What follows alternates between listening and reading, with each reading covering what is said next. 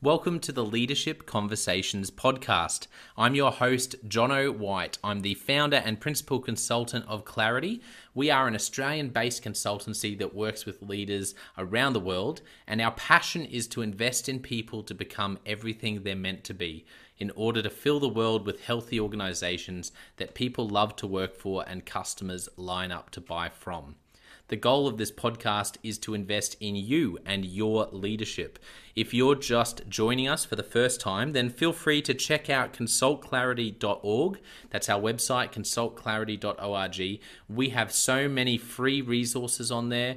The most popular being our seven questions on leadership series. We've had more than 1,500 leaders from around the world in all different sectors give their in-depth answers on leadership what books they love what they found most challenging uh, the most meaningful stories how they how they structure their time through the day. That's free so go and check it out. And we'd love to interview you about your leadership. I believe you have advice from your experience your context and your life so far that is important and can help other leaders. It's also a great way to give back. It's free to get involved, and you can do so by going to consultclarity.org forward slash seven dash questions dash interest, or just Google consultclarity.org seven questions interest and fill out the form that pops up.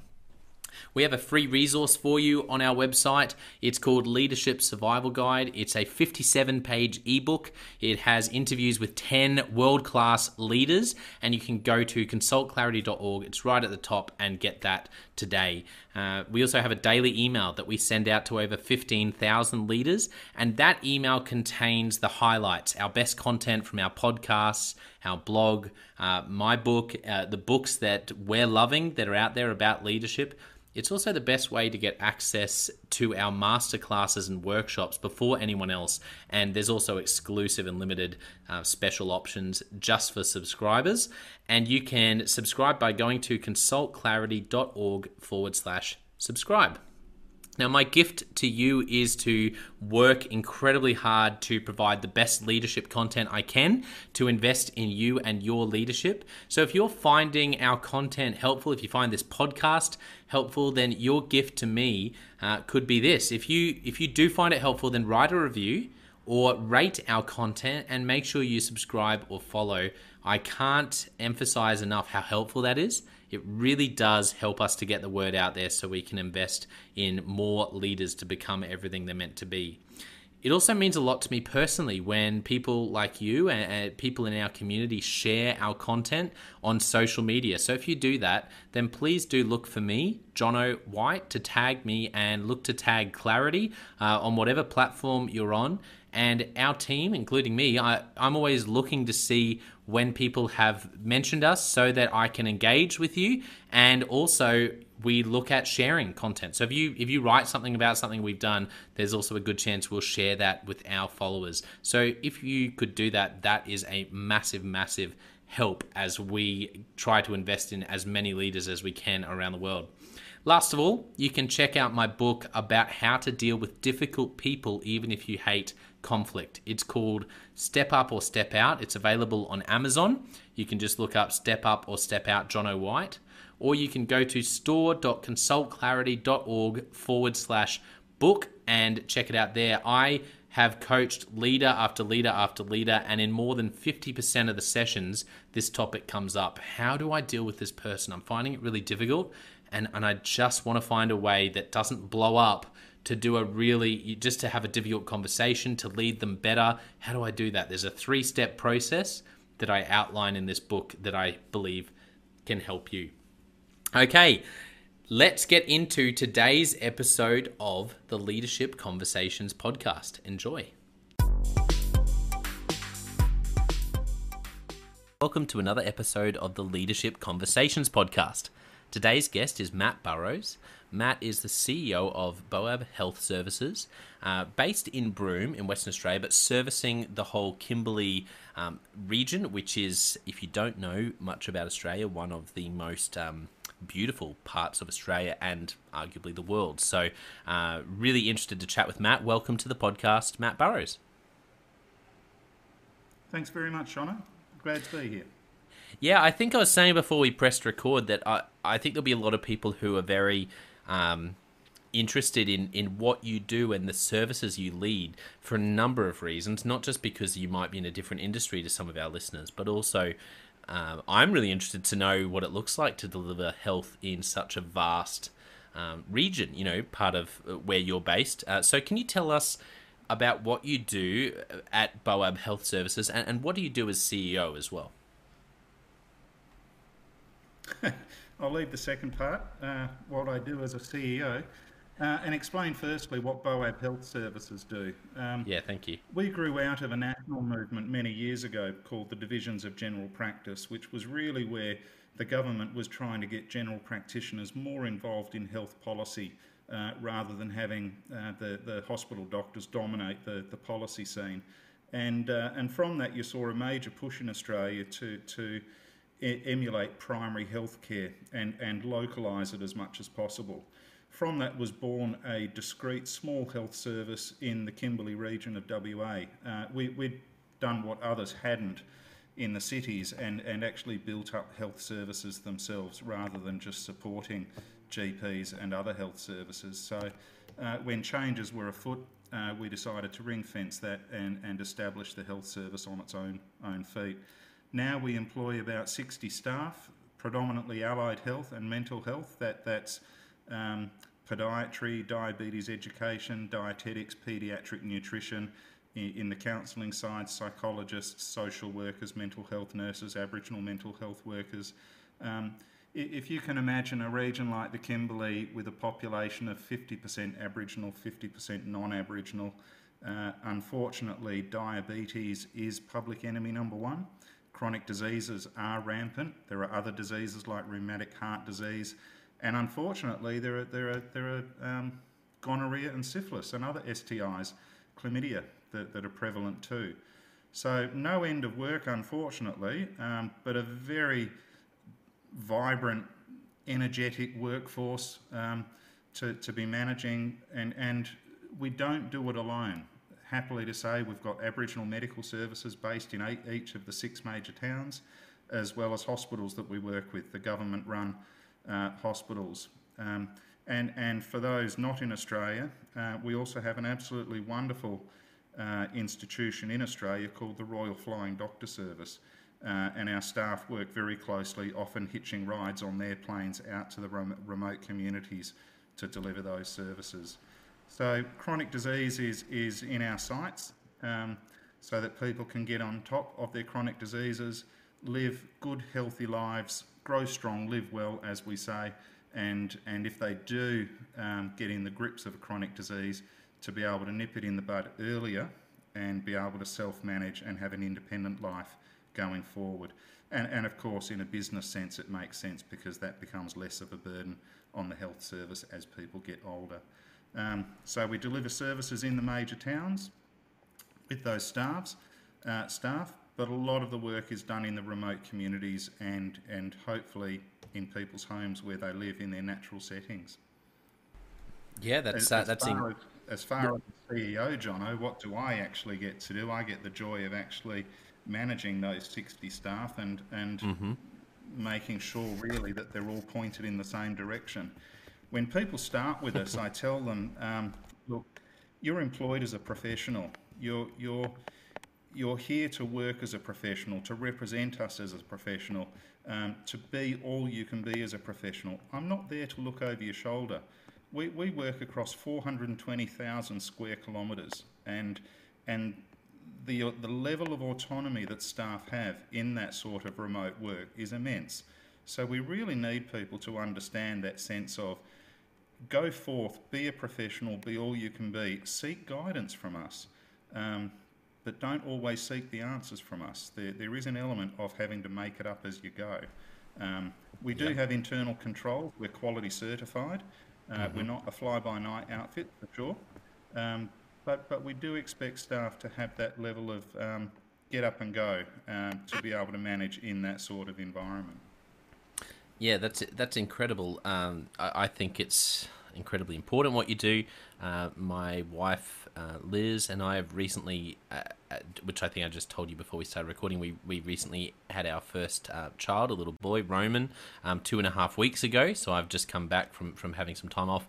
Uh, but I just mentioned that because one thing that really stood out to me here in Queensland, in, in Brisbane, where I am, is I was just, we were both just overwhelmed with the quality of healthcare where we are. And um, so I think we are just amazingly, uh, we're just so lucky to have um, incredible healthcare professionals in Australia doing, um, you know, like with us, we're just being such a, a wonderful support. We've just been so well supported. But also, I just wanted to stop and say thank you for what you do uh, because I know there'll be people having that same experience, but in a different context because of, of the work of, of Boab and your team.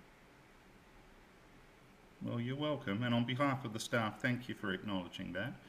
Um, but I just asked Jonno, going through the process of having your first child, we had our mm. first child in Alice Springs, which is the town right in the centre of Australia. Yeah. Um, and we actually found that quite easy. We had our second child in Perth, which is a, the capital of Western Australia, a, mm-hmm. a, city of about 2 million people. And we found that extremely complex. Um, you, you're sent over that side of the city for antenates, you're sent over this side of the city for your, your, your, pathology, you're sent back over that side of the city. And uh, I just, the health system, as good as it is, mm. is extremely complex. And, and I'm, I'm a university qualified person who speaks English as a first language, and I find it incredibly complex. You've only got to walk into any hospital in, in the country, in, in the city, and mm. realise how complex health is when you look at the, the sign to find out where to go. Um, mm-hmm. the, the number of things that end in ology is just amazing in the English language. yeah. But um, imagine if you're from a culture of 50, 60,000 years old that, mm. that doesn't speak English. You, you mm-hmm. speak four or five traditional languages. Um, you've got a very different values based system. Mm-hmm. You're, you're sent from the Kimberley region two and a half thousand kilometres down to the city, well off your own country, mm. and you mm. have to navigate that same health system to manage your chronic diseases. I mean, they're, they're some of the challenges that we face. We can have the best health system in the world, yeah. but unless it actually relates to the people we're serving, it's not actually going to be that good. And, that, and that's what we have to be very careful of going forward. Uh, when we talk of first world countries, we, we have to remember that not everyone's um, speaking the same language.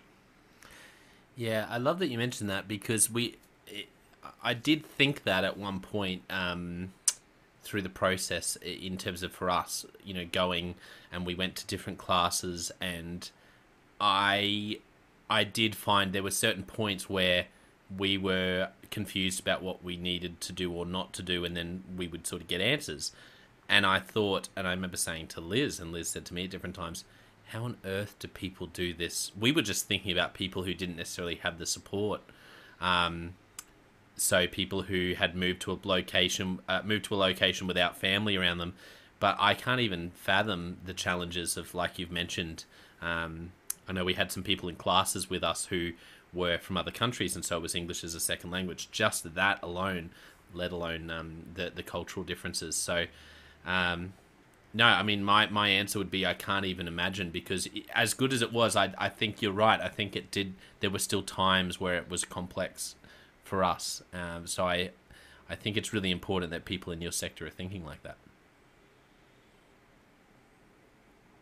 It's in- interesting when you look at international charters of, of human rights, mm. and um, one of the simple things that I noticed when my wife first gave birth in Alice Springs, there was a a slight emergency, as happens, and it became a caesarean very quickly. Yep. She had to sign a consent form for a caesarean um, procedure.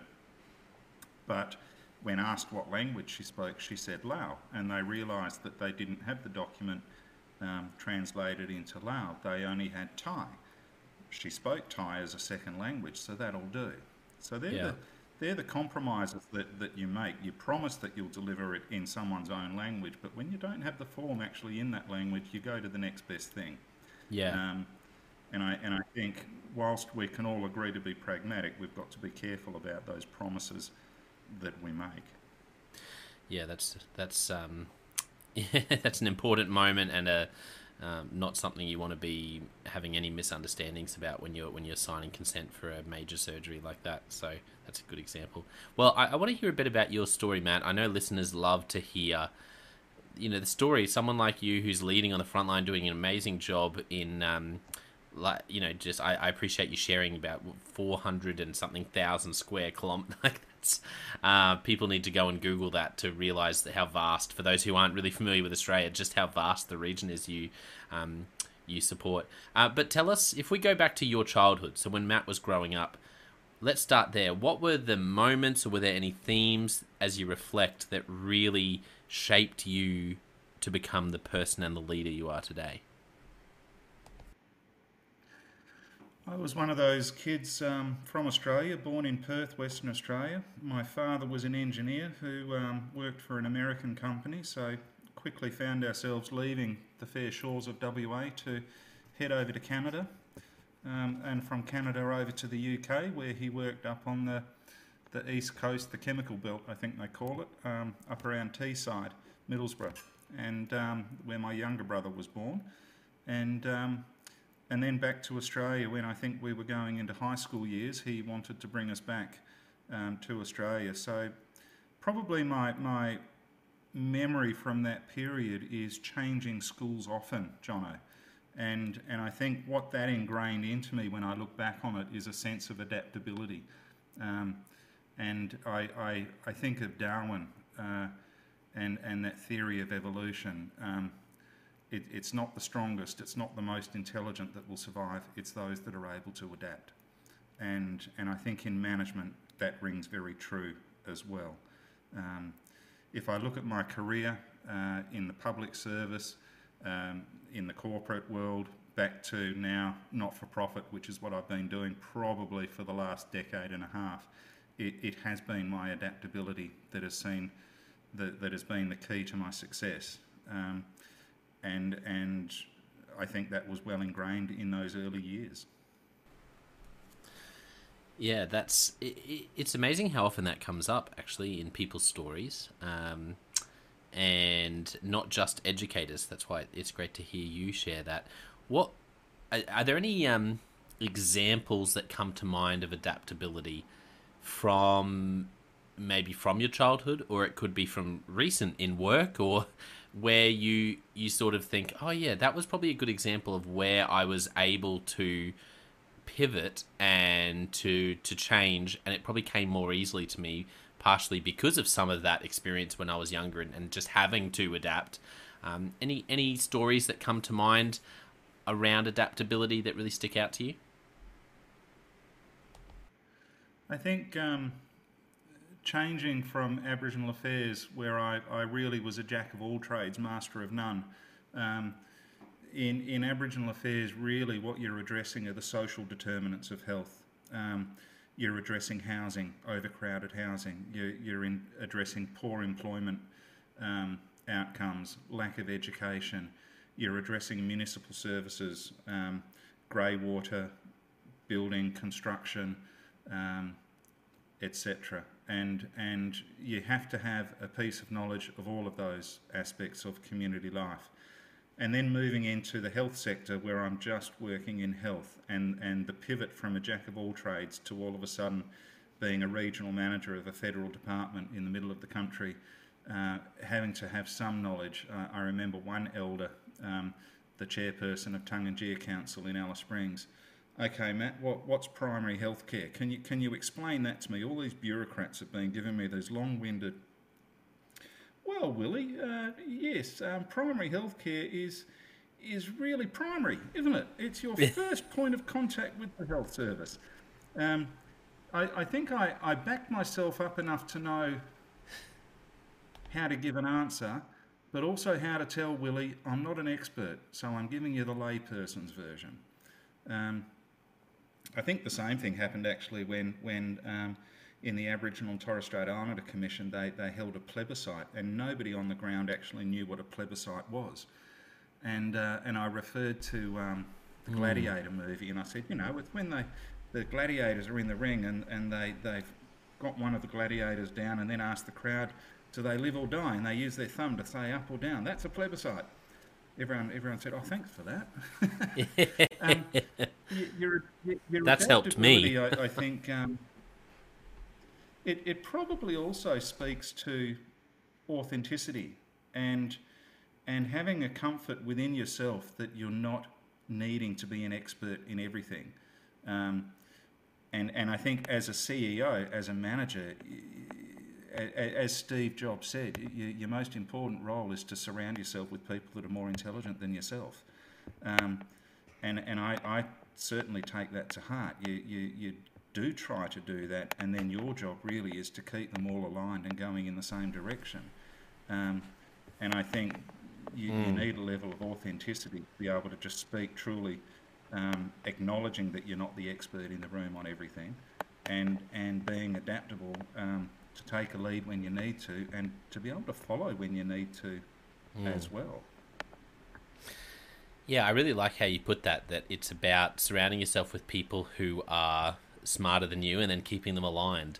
And I think um, that's pretty much a lot of leadership, particularly when you're leading teams. I, I, I really like how you put that because if you can do those things well, um, not be threatened by people, hire great people who are smarter than you, and then find out and learn how to really align and keep a team rowing in the same direction towards uh, a team sort of goal. That encompasses nearly nearly all great leadership and management in those in those two things. That's that's pretty profound. It's um, I, I think the staff can see it in you when when you do that. When when you're hung, we, we used to talk of never have a chink in your armour, and, and I'm certainly one who believes those days are well and truly gone. But I'm also streetwise enough to know that people will still exploit when you have too many chinks to show. You, you have to find the balance between being humble and, and having the right drop of humility, um, but also being strong and sincere. Um, staff have enough chaos going on in their lives. They don't need to see it in you as their leader. What they want from you is consistency, mm. fairness and consistency in decision making, um, fairness and consistency in the way that you treat people. And, and if you can do that in an authentic way that they can believe day to day, um, you, you'll find that they do follow. And once they do follow, what you need to do, I'll, I'll, I'll stick my neck out here a bit, John, and talk about surfing. Um, yeah. it's it's almost like you can you can feel in the team, you can feel the momentum building, like mm. the swell behind a wave. And once yeah. you feel that momentum building, what you need to do is actually start riding it like you would surfing a wave. You, you need to, to keep that momentum going because it will keep building. Um, and and once you've got a team that that has stuck around for a while, a management team, then then those in, in leadership positions at a, at a middle level will start really falling into line and contributing. And, and the general workforce then, when they see that consistency, um, and, and before you know it, you've got strong momentum throughout the organisation and, mm. and that's when your life becomes a heck of a lot easier. That's when you yeah. realise you don't have to do it all yourself, that actually you've got really good people that, that yes. do it. That's when your delegations become really important because the more that you can offload um, to the people that should be doing it, I, am a great champion of getting decisions made as close to the ground as possible where the decision has impact. Um, mm. Um, the CEO should not be making all the decisions. Um, and and if you can get to that point where you've got really strong momentum, uh, contributions from all elements of that, that's when you're surfing. Um, and, yeah. I, and I know it's a bit of a layperson's approach to it, but, but when you feel it, you know it's the right, the right wave. Um, and, and, and then it, it, it's a case of keeping it aligned and going for as long as possible, as any good surfer would. Um, and, and probably also knowing when to pull out is, is, is, um, is, the other thing. Go over the lip and paddle out for your next one. Um, yes. The, there's, there's an element there of um, being able to, to get the momentum going to the point where people do start aligning, then mm. building the trust, transferring the control to those people so that they can start making decisions. Have you, have you heard the concept of um, internal, external? How much of your time as a CEO is spent internally putting out bushfires, and how much of your time is spent externally networking, building relationships? Um, you know, they, they say that it's, it's an 80 20 rule type of approach. Um, mm. 80% of your time should be outward looking, building networks, etc., and 20% should be internal. Uh, I, would argue that that's where you want to be. That, that's kind of utopic. There's mm-hmm. not many CEOs of smaller organisations that would agree that that's where you are. Most would say, actually, and I've been in a room where this is asked of, of 150 odd CEOs. Yeah. Um, most of them said 80% of their time is spent putting out bushfires, mm-hmm. um, and 20% is outward looking. I mean, that that's where you really need to start finding those good people to build around you to get that momentum happening. Because when you can get to the point where really 80% of the internal matters are being managed by your internal management team, yeah. um, and, and you get that, that luxury of being able to spend 80% of your time as CEO outward looking doing things like this, Jonno, contributing to the greater management uh, thinking, mm-hmm. um, taking your organisation flag with you as you do it. It's not just Matt Burrows that's speaking here; it's Matt Burrows representing BOAB Health Services. Yeah, um, yeah. That, that that's when you know you're at the point where where you've got momentum building and you're doing good things. Yeah, that's um. There's so much good in there. I uh, think there'll be a few listeners who might rewind the past couple of minutes and listen to that again because that was gold, Matt. Um, I love the surfing um, analogy. I actually think it's great. I, I, I think I'll I'll be using that. I, I love the because it is like a swell. It doesn't happen straight away. It builds up, and then once you're riding it, there's nothing like riding the momentum of a cohesive, aligned team. I, I want to ask you about one thing you said though, because I can just imagine listeners going, ooh, okay, tell me how you do that, Matt. And that is that idea of making decisions close to the ground. How, what have you learned about how to live that out, how to lead in the real world in a quality assurance, you know, like a, a, a really um, tight sort of uh, uh, sector that you lead in, in, in healthcare? Um, how do you get decisions made as close to the ground as possible? Yeah, I'd, I'd, probably stress that to the lead to the, the listeners that um, this is within the context of a regulated industry, um, and the people I work with come from, in some aspects, even more regulated industry. Probably in Australia, the most regulated industry is the aged care industry um, in human services, and uh, certainly we're, we're quality certified across the ISO quality management standards and we're also certified against the national mental health standards. We're looking at certification against the disability service standards for the National Disability Insurance Scheme, and we're also looking at going down the quality health service um, standards, uh, which we think all health services will in coming years. So you, you've got a regulated environment that you're working within. But the idea, uh, you, you also then have internal controls. You, your board of directors make sure that you've got a delegation schedule and, and that that's very clear about finances. That also needs to be very clear about employment practices. It needs to be clear about media and public relations, for example, as well. Once you have all of that in place, it, it's really then about, and, and your internal controls are very strong and you, you have methods to check them. It's then really about saying to people, you are professionals, we trust you, and unless you give us reason not to trust you, we're going to empower you, empower you to make decisions. You, you can spend money, you can employ people. Um, probably the one that we don't let people do is represent in the public eye. But we do encourage people to go to conferences, to speak at, at on, on panel sessions, or, or, for example, to do sessions like this. Um, that's part of, of building the broader professional that, that was another thing that, that's been stated. I think this one was um, Richard Branson. Um, you, want to train people up um, so that they can leave you, but treat them well enough so they don't want to. And, and I think that's an important thing it, it's about empowering your staff, giving them the right to make decisions, especially with, within their own field or scope, uh, and being able to practice on the basis that we trust you. And even if you make a mistake, that's fine, as long as you did it in a in a with sound judgment in an informed way. And uh, and I think that engenders a sense of, of belief and trust in management and, and builds that sense of authenticity. That treat people the way you'd like to be treated yourself. That's how people look upon that, and they really respond to that. Um, you, you hmm. don't manage for the 1% of people that are being do, who are going to do the wrong thing. You put internal controls in place to make sure that you, you, you know when, when that's breached. You manage for the 99% of people that are going to do the right thing.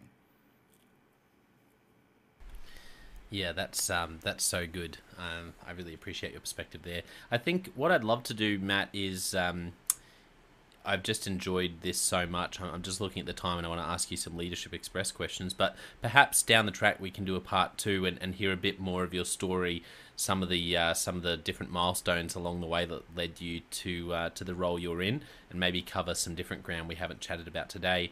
Um, the invitation's there if, if you'd like to come back on down the track and do a part two. Let's see what your listeners feel about that one, Johnny. That's right. We can go to a I'd plebiscite. The thumbs up, thumbs down. No, I, I think uh, I think I've really I've really enjoyed uh, chatting with you. I think um, yeah, I, I think just the way you articulate things. I, I know you said it's a layperson, but I you know I was chatting with a leader recently who said um, you know he said to me he's in the UK and he said I'm in this particular sector and people, you know, they're not like me in this sector. I, I'm really different, and he sort of unpacked how they they tend to be a bit more closed off and a little bit they really care about their appearance in this particular sector, and he's come in and really been transformational in one organization in the sector because he's very collaborative, um, real down to earth, salt of the earth sort of approach. And and I said to him, I said, you know what, I, I think your sector needs leaders like you. Um, and it, it reminded me of that when you talked about that layperson approach, because I definitely think your sector, Matt, um, can be really strengthened by having, uh, you know, you might call it the layperson's thinking and approach to, to some leadership and management. But I think, I think you're right on the money. I, I think it is the more, it is the most effective way to answer some of the massive questions like what you shared at the start around what does it look like to walk into a complex healthcare, um, you know, uh, building in Australia if if you know if you are coming from a completely different culture. Absolutely, absolutely. I, I, I mean, transformation is another aspect that, that maybe needs to, to, to wait for part two, but I, have also been in that position where I, I, went into the disability sector as a newcomer, and, and purposefully the board chose someone who was outside of the sector to come into it. Mm. And I think I did disrupt it um, with, with, my way of working. I, I, was less stoic and, and more pragmatic. Um, but you can only do that for so long before the conventional wisdom comes back to claim its space. And mm. I wonder the chap you're talking about in the UK, how he feels, what his experience is. I think when you come in and you bring a different way of thinking to a very traditional um, sector, it, it allows you to do that for so long. But at some point, people say, you know what, we, we get what you're saying, and now we've had enough of that. We're, we're prepared to move so far, um, mm. so quickly, but we're going to take back the control. Thanks very much for for, for having you. And I think that's where you remember I said with the surfing, at yeah. some point you need to know when to go back over the lip and paddle out for the next one. True. Yeah, um, yeah. Don't don't don't outstay your welcome would be my advice as a CEO. Yeah. Yeah, it's definitely it's it's a skill that doesn't get um I like I'm just trying to think of how many great books have been written about when to leave. you know, it doesn't seem to be it's not something we like to think about that much, but it definitely is a skill um, I know it's a bit different, but I love uh, talking about celebrating people coming onto teams and celebrating people finishing up on teams, just in terms of our hiring. And actually, what does it look like to create a culture where you just mentioned the Richard Branson quote before, but when, when someone where we, we treat people well enough that they, um, we train them up well enough they can work anywhere, but we treat them well enough that they never want to leave. Um, but sometimes people do, you know, for them they realize they they need to paddle out, and I think generally, great leaders and great organizations, one of the things that that people can do to take them to another level is really celebrate people who are finishing up and and honestly and authentically celebrate them and send them off really well just like we celebrate people who are starting and, and coming in. I mean there's some contexts where you're not celebrating when someone finishes up when it's when it's really difficult. But um, I that's bef- that's uh, definitely been an experience I've had where I think um, it's easy to just send people off and, and sort of with a bit of a disgruntled oh, you know, yeah, go well, and but we're a bit sort of disgruntled about the fact they've left. But I, I think so. Yeah, I, I think it's a topic that not just for CEOs is actually really worth um, digging into, and there's some really important sort of ideas in there. When you when you work in an industry of workforce shortage, um, and and therapy definitely is, allied health definitely is. Mm. Um, you, you need to understand that people will leave, and when they do leave, uh, you want them to leave on good terms wherever possible. Yeah. When they do leave, you want them to become a lifelong advocate for your organisation. To think that someone's going to start with your organisation at 20 years old when they graduate and finish with your organisation at 65 when they retire is a bit unrealistic today. Mm-hmm. And, and I think if you can do exactly what you're saying, Jonno, time it right, make sure that they go off with a celebration, they, they will be advocates for your organisation for years to come. They're the yep. ones that will be talking to new graduates saying, you know what, you really should spend a time, a, a, part of your career at Boab Health Services. Get some remote experience. They're a wonderful bunch to work for. I had yep. five years there. It was the best time of my life. Mm-hmm. If you mm-hmm. can get testimonials like that from your ex-staff members, your, your, your challenge with workforce going forward is going to be a lot easier yeah, you hit the nail on the head. I think that's um, that's so good, and there'll be a lot of leaders listening to this who I think can. That's one thing they can practically go and uh, um, go and work on how they how they are uh, helping people to finish well um, when they do leave and, and take other opportunities. And and all of us as well being uh, doing a reality check like you said and realizing well what is realistic? Because we'd all love to have people come in at 20 and stay till they're 65 under our leadership. But like you said that's just not realistic in 2022 uh, so let me jump into leadership express. I've just got a handful of questions for you before we finish up matt. Are you ready? Go for it First one is uh, what is a I'll book that yeah what's a book that you've gifted to other people? Um, I, I like Desiderata, Max Ehrmann, um, and I like Escher Graphics. Both Maxes, Max Escher, Max Ehrmann. Um, Desiderata, mm-hmm. probably from a public service perspective, um, I, I just think it's a, a, it's a nice little poetic commentary on society and what good governance should look like. Yep. Um, I'm a chartered secretary, so that, that's that runs in my in my DNA. Mm-hmm. Um, and I like Escher's graphics because um, it's pictorial. It's it's a way of I, I, love the the thought of you know the the um, how would you say uh, Foucault and, and that, that sense of um, challenging your thinking uh, mm. and, uh, and, and being able to look at things in a, from a different perspective.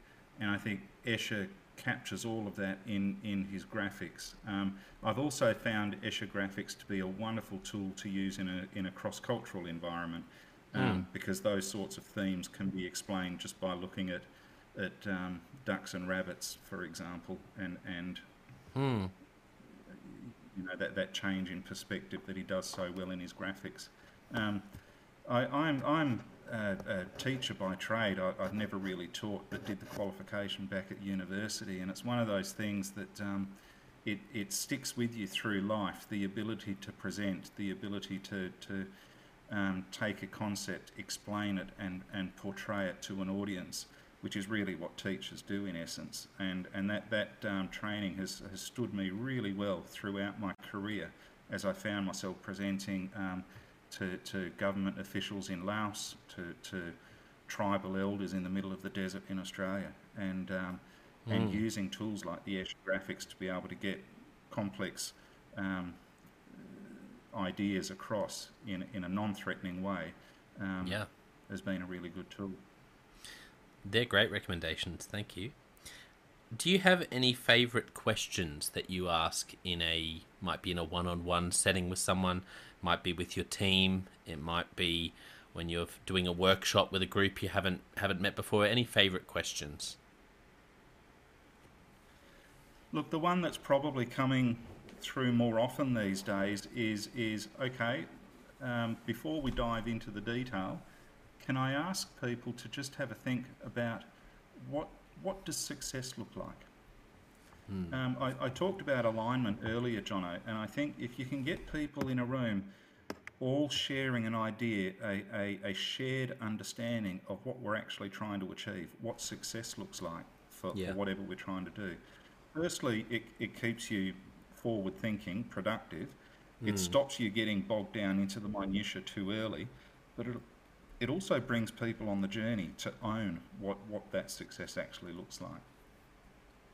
Yeah, that's great. And I love that question in nearly any setting because, um, as an example with coaching, I use I use a version of that question at the start of every um, session just to and, then also to get people to actually think forward about what success looks like when they're when we're discussing an area that they're um, that they're working on or, or discussing a project that they want to turn around, whatever it is. And um, it's amazing how just articulating that, or, you know, it's probably one of those things where sometimes as people think about the answer to that question, they, as they're talking or as they're thinking, they actually realize things they didn't know before. And, uh, and so I love that you mentioned that question because that's, for me, that's a, that's something any leader can pull out in, in almost any environment and say what does success look like? Like what is you know, you say you're drawn into a, a meeting with a with a client or with a key stakeholder, but you come in a bit blind, saying what hey, can I just ask, you know, what is what does what does success look like out of this meeting? What are you really wanting to achieve? We get to the end of it and you go, oh, that was fantastic. Just help me understand that. Um, it's such an insightful question in nearly every context. And that's probably the other permutation of it. If you're going at an everyday level, and you're at one of your everyday meetings, the, the what does success look like simply becomes what do we want to achieve out of this meeting? Mm. Everyone goes to too many meetings, so so be more clear each time about what you really want to get out of it. Yeah, it sounds so simple, but it's honestly it's one of those things that we can get so carried away on complex uh, you know other things. But if we just drafted that question into most of our interactions and meetings, I think it would make a um, a ridiculous um, difference for a lot of leaders out there. So I, I love that. That's a wonderful uh, recommendation. Okay, here's one. Uh, what is a commonly held belief in your sector? So let's talk about the not-for-profit sector. What's a commonly held belief in not in non-profits that you passionately disagree with?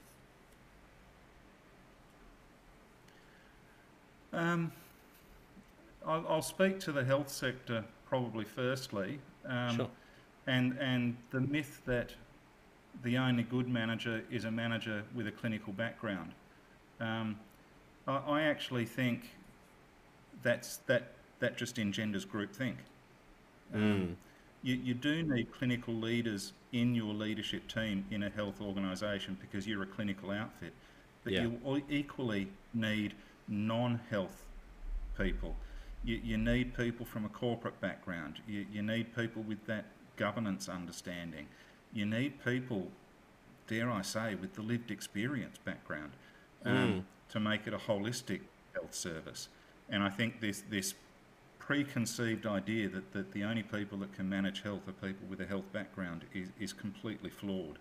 Um, and, and yet it's this perpetuating cycle of, of of over expenditure misery. Um, pour money down down the drain because people aren't thinking any differently. Um, yeah, they're, they're just you know the, what what do you need to make health better? You need more doctors and nurses. I mean, this is a bit like going back to the, the Shawshank Redemption. The only thing they believe in is more bars, more bricks, more more guards. Um, mm. you, you, you, don't get outcomes by doing the same thing. What, what did they say? The definition of crazy is doing exactly the same thing over and over, expecting a different result. Mm. Um, I, I, think that's something that's perpetuating, certainly in the health sector. Um, and, and probably in the not-for-profit sector, um, I, I, don't want to get on a soapbox here, um, but mm. the, there's probably a similar sort of um, the not-for-profits all need to become more commercially oriented. They all need to become um, corporate performers, and um, and therefore you need people with a corporate background to run them. Um, I I think you do need to have commercial acumen on your board, and your management team needs to be financially literate. Uh, absolutely, um, but don't don't get rid of that DNA of of benevolence that, yeah. that defines not-for-profits. Um, I, I, think you, you really run the risk of of undoing the great institutions of the world, um, whether mm. it be the Red Cross, Save the Children, uh, one that I'm heavily involved with, Amnesty International. You know, mm, let mm-hmm. those organisations be be who they are, um, and and nurture and encourage that benevolence to mm-hmm. be all it can be. Give it guidance from the corporate sector, but don't don't override and overwhelm that that um, that sense of who they are. And I think that's something that is happening in in certainly contemporary Australia. This thinking that they all have to be and and look, part of that is is not just uh, a um, a belief that people have. part of it's the, the not-for-profit sector has become the training ground for directors going into the, the listed companies, and mm. I, I, I think the not-for-profit sector deserves more more credit than that, and yeah. and certainly um, a, a, little bit more. Yeah, we can do better than that in some ways it's it's um, more important work than the listed companies and should be um, yeah you do, definitely don't want it to be just a training ground uh, stepping stone you want it to be you want to be having people there who are the best people for those seats like you said not just because of corporate experience or otherwise but because they're the best people for that organization to live out its values to have in that in that role at a board level um, which is easier said than done. Um, but no, I, I, love those two um, observations you made there, Matt. Thank you very much. Um, let me jump to the last question. So, if you could only give one piece of leadership advice to a young leader, what would you say? Oh, um, learn learn how to be comfortable with yourself and probably the most important thing is learn how to be comfortable with the awkward silence. Mm. And, and, what I mean by that, Jonno, is when you're in conversation with people, we have this amazing um, animal intuition to fill the gap. If there's a silence in a conversation, it's too awkward to live through, and we have to fill it with something. Mm-hmm. As a leader, sometimes the most important thing you can say is what you don't say. Mm. Um, don't feel compelled to fill the void. Let it let it go naturally and be comfortable with yourself and be seen to be comfortable with yourself um, during those moments. Um, it can happen in conversation. It can happen in meetings. It can happen in conferences. I, I think just um, it's part of your authenticity. It's it's part of you being comfortable with who you are as a leader. It's part of you giving space for others to be able to speak into that void um, rather than you having to keep filling it yourself. And, and if you can do that, you'll find people do step in and, and step up and fill that void for you. Um, and again, that's how you know momentum starts building and you've got a wave that eventually you can surf. How does that sound for you? Oh, I haven't had that. I haven't had that mentioned um, as an answer to that question, and I just, I just think it's um, it's so profound because I, I, would encourage anyone listening who heard that and it resonates with them, but they haven't tried it before, to go into your next work day or, or next meeting with your team, particularly if you're the leader, Um, but even if you're part of a team, and to and to practice trying to pause 10 seconds before jumping in, particularly for leaders. And I say this because my experience is I was shocked when I first did this. Um, that I reckon I'm going to say 80 to 90% of the time someone else would jump in. Very rarely did the pause last the whole time. And for those who are leading teams and, like you said, want to build that wave, those, you know, nine, eight or nine out of 10 times where people, other people step in and give their opinion or um, share something they otherwise wouldn't have if you'd jumped in is absolute, like, it's, it's a game changer. Um, and so that is just wonderful advice for young leaders, but really for all leaders. And I'd encourage people to go and try that. Go and try. Um, if you're like me and you need a little bit of a, you need to gamify it a bit to just help you actually, you know, try that. Try a day where you do a 10 second pause throughout the day instead of jumping in whenever you go to say something in a meeting or in a one on one. And you'll be amazed at how often you get to seven or eight and the person keeps talking or someone else jumps in and says, Oh, well, yeah, I think you know, and they go off on a tangent. You go, wow, I don't know if they would have shared that if I hadn't paused. Absolutely. So, Matt, I've gone over time. Thank you for um, being uh, generous with that. I just want to ask um, for people who are really interested in you and in what you're doing at Boab Health Services, where can people find you uh, and the and the organisation online? Uh, yeah, uh, website www.boabhealth.com.au um, and uh, have a read about what we do at Boab Health Services. Um, like most people uh, later in their career, um, you can find elements of me from, from Governance Institute of Australia through to Amnesty International, um, things that I've been interested in over the years. So um, I, would encourage people. My last comment, Jonno, is is hmm. The organisation that you work for. Put your heart and soul into it. it. It's what you do. Take pride in it, but don't let it be all that you ever do. Um, do what you're doing now. Listen to podcasts by leaders like Jonno. Ha, hmm. Have a have a a go at going to sundown as led by the Institute of Management, for example. Hmm. Get yourself involved in the governance. institute, chartered secretaries, or, or the Australian Institute of Company Directors, or, or whatever the international affiliates would be. Um, spread your wings a little bit, develop yourself as a well rounded professional. Um, that, that, that's how you'll get your competitive, competitive edge as a leader.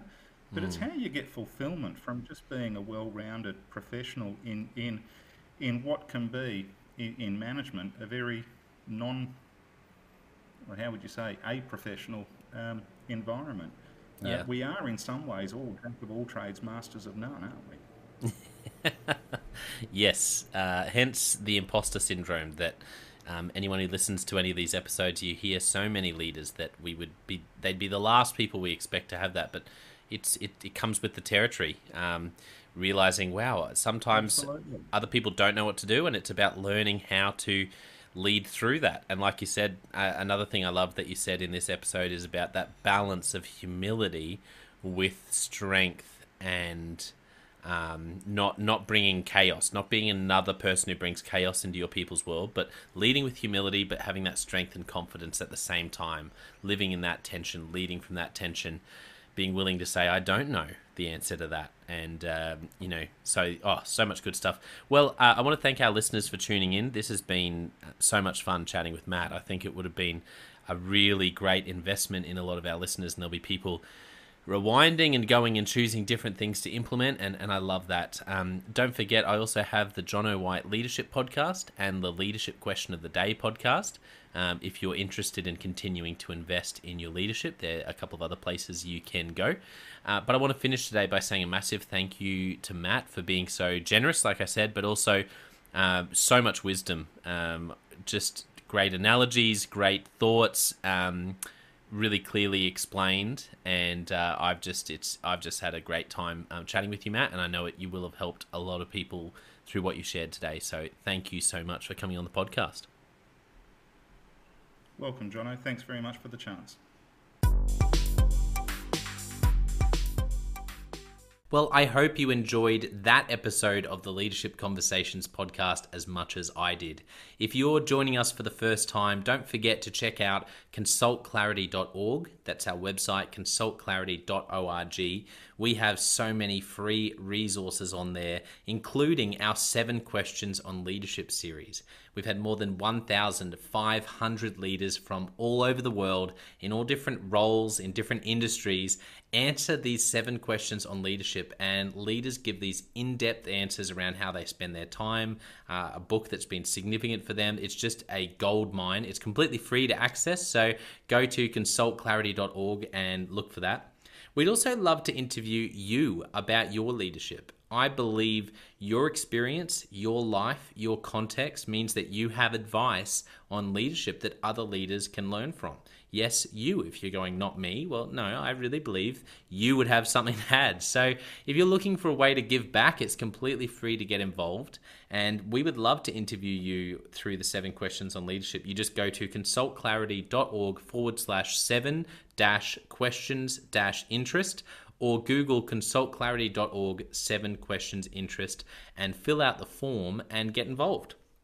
We have a free resource on our website called the Leadership Survival Guide. It's a 57 page ebook, 10 world class leaders giving their thoughts on leadership, and that's completely free. It's available on our homepage, consultclarity.org, right at the top. So make sure you go and get that and download it today.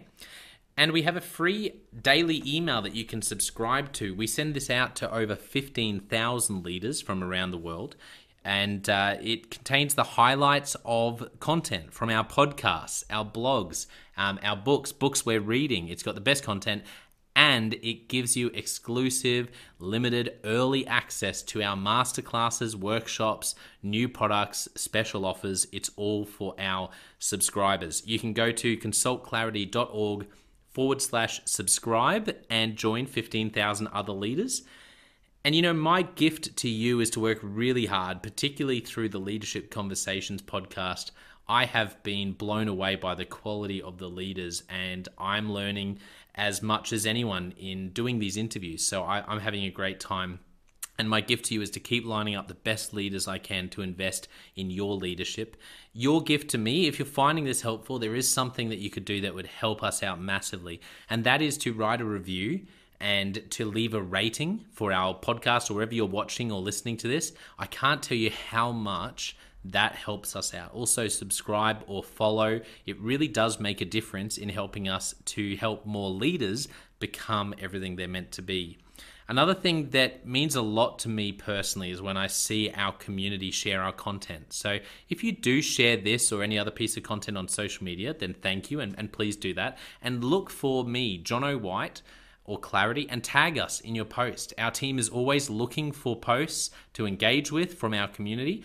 And there's also a chance that we'll share your content uh, to go beyond and share it with our followers. Last of all, you can check out my book. It's called Step Up or Step Out How to Deal with Difficult People, even if you hate conflict. I wrote this book because 50% of the coaching sessions I have with leaders, this topic comes up again and again and again. And it's this idea of how do I have this difficult conversation? How do I lead this person better when I'm finding them difficult? Or in some cases, you look and you say, I think I might be leading a difficult person. They're just quite difficult to lead, or I'm finding them quite difficult to lead. So there's a three step process that I unpack in Step Up or Step Out. And the amazing thing, and I've literally done this myself, and I've heard it anecdotally from other leaders as I've coached them, is that if you follow this process, you will see that person step up and change their behavior or make a decision, which is to step out some of the time. Uh, 95% of the time, people will step up or step out in just four weeks. And I stand by that. It's uh, you have to read the book to understand, but uh, I really do believe in it, and I've experienced it firsthand. It works. So you can go to Amazon, look up Step Up or Step Out Jonno White, or store.consultclarity.org forward slash book. Well, thank you so much for listening. We're going to be back with a new episode next time of the Leadership Conversations podcast. And I hope today has helped you to take another step towards becoming the leader you're meant to be. See you next time.